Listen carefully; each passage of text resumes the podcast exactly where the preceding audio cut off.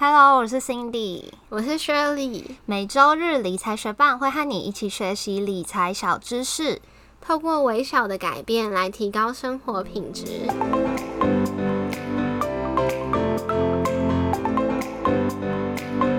在节目开始之前，我们想要先感谢支持理财学伴的听众，在这边想要来念一则在 Apple Podcast 上面听众的留言，他的名字是 Meredith GB。Meredith JB 说：“难得会一直听下去的 Podcast，很用心的理财知识 Podcast，内容深入浅出，实用又有趣，每次都很期待更新，支持你们，加油！谢谢 Meredith 特地来 Apple Podcast 帮我们留下正面的评论，我们收到你温暖的鼓励了，我们也会持续努力的做出更好的内容给大家，也谢谢正在收听的你哦。节目准备开始喽。”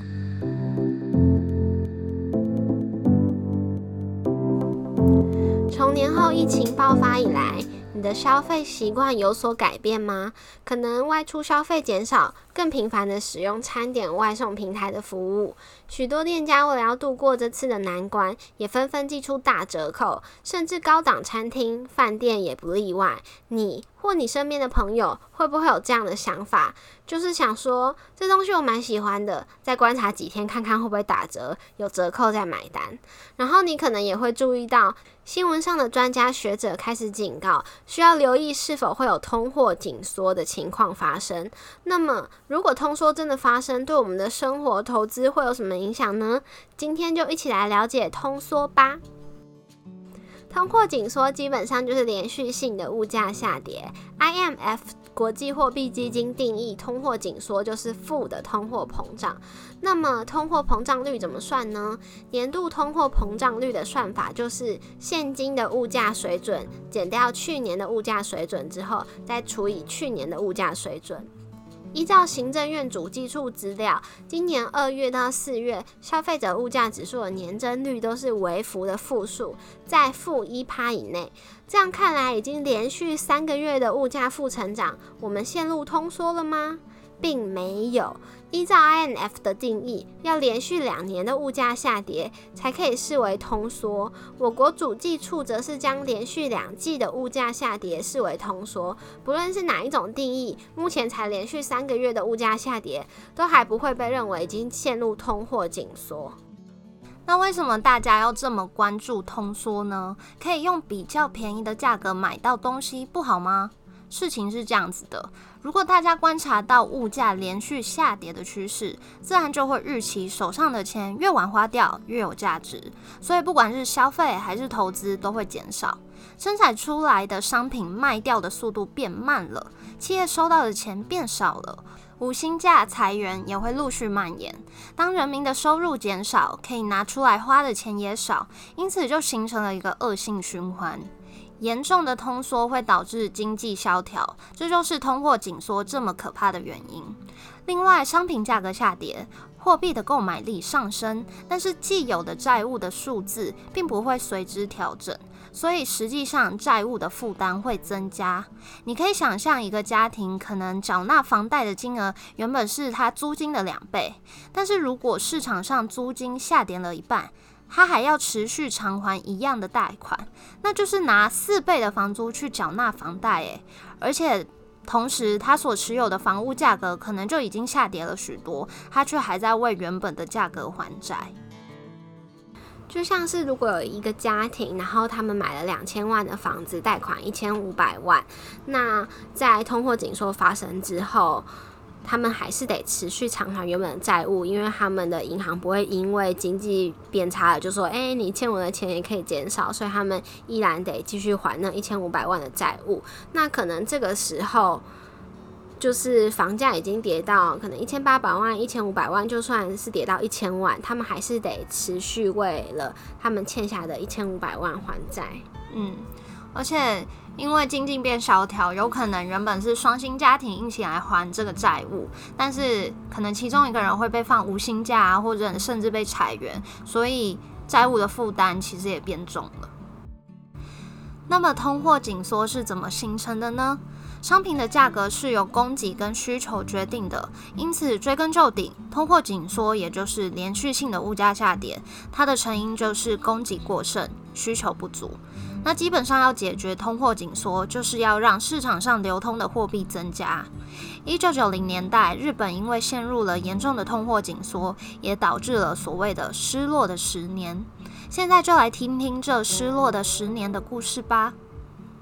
一九八五年，日元大幅升值。日本央行为了协助出口产业，采取非常宽松的货币政策，导致银行腐烂的放款，房地产跟股票的价格都飙得很高。直到一九八九年，日本央行改采取紧缩的货币政策，从贴现率，也就是银行向中央银行融资的利率，在一年半内调升了三点五个百分点，导致资产泡沫的破裂。原本的债债务负担变得很大，家庭跟企业都很努力的去还钱，导致投资跟消费的需求减少。一九九八年起，日本的核心消费者物价指数，也就是扣除食品跟能源消费之后的物价指数，年增率转为负数。即使从隔年二月开始，日本央行采行零利率政策，也没有办法让日本在短期内走出通缩的阴霾。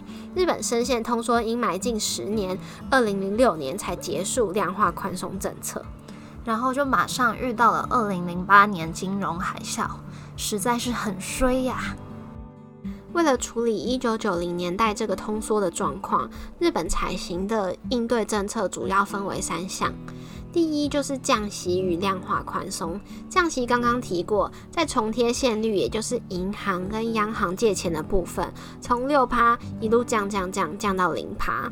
而隔夜拆款利率，也就是银行跟银行之间调度资金的利率，也是尽量让它能低就低。然后他们也采行量化宽松政策，这是量化宽松政策在历史上第一次被推行。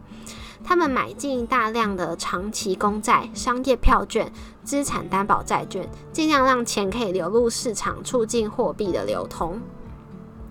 第二项就是暂时性的存款全额保障。在一九九六年间，因为一些不良债务的问题，日本陆续出现信用合作社银行倒闭的状况，而爆发了存款挤兑的风潮。为了缓和挤兑的情况，日本也宣布存款全额保障，避免百姓因为害怕存款一去不回，所以抢着领出来。除了保障存款以外，日本政府也投入资金来设立过渡银行，收购银行不良资产。另外，也透过购入金融机构优先股的方式来改善银行的资本结构。最后就是扩张性的财政政策，因为民间消费跟投资的意愿低落，所以政府就要带头刺激经济。做法包含减税和扩大公共投资等等。结合了这三大的因应对策，日本还是失落了十年。我们参考了二零一零年六月的中央银行季刊，研究人员认为说，日本之所以会深陷通缩这么久，其中一个原因是因为日本政府的因应措施几度在经济复苏还没确立的时候就退场，导致状况再度恶化。不过，日本的经验也给予世界各国作为借鉴。当两千零八年金融海啸席卷全球的时候，各国政府才能更快速的应对。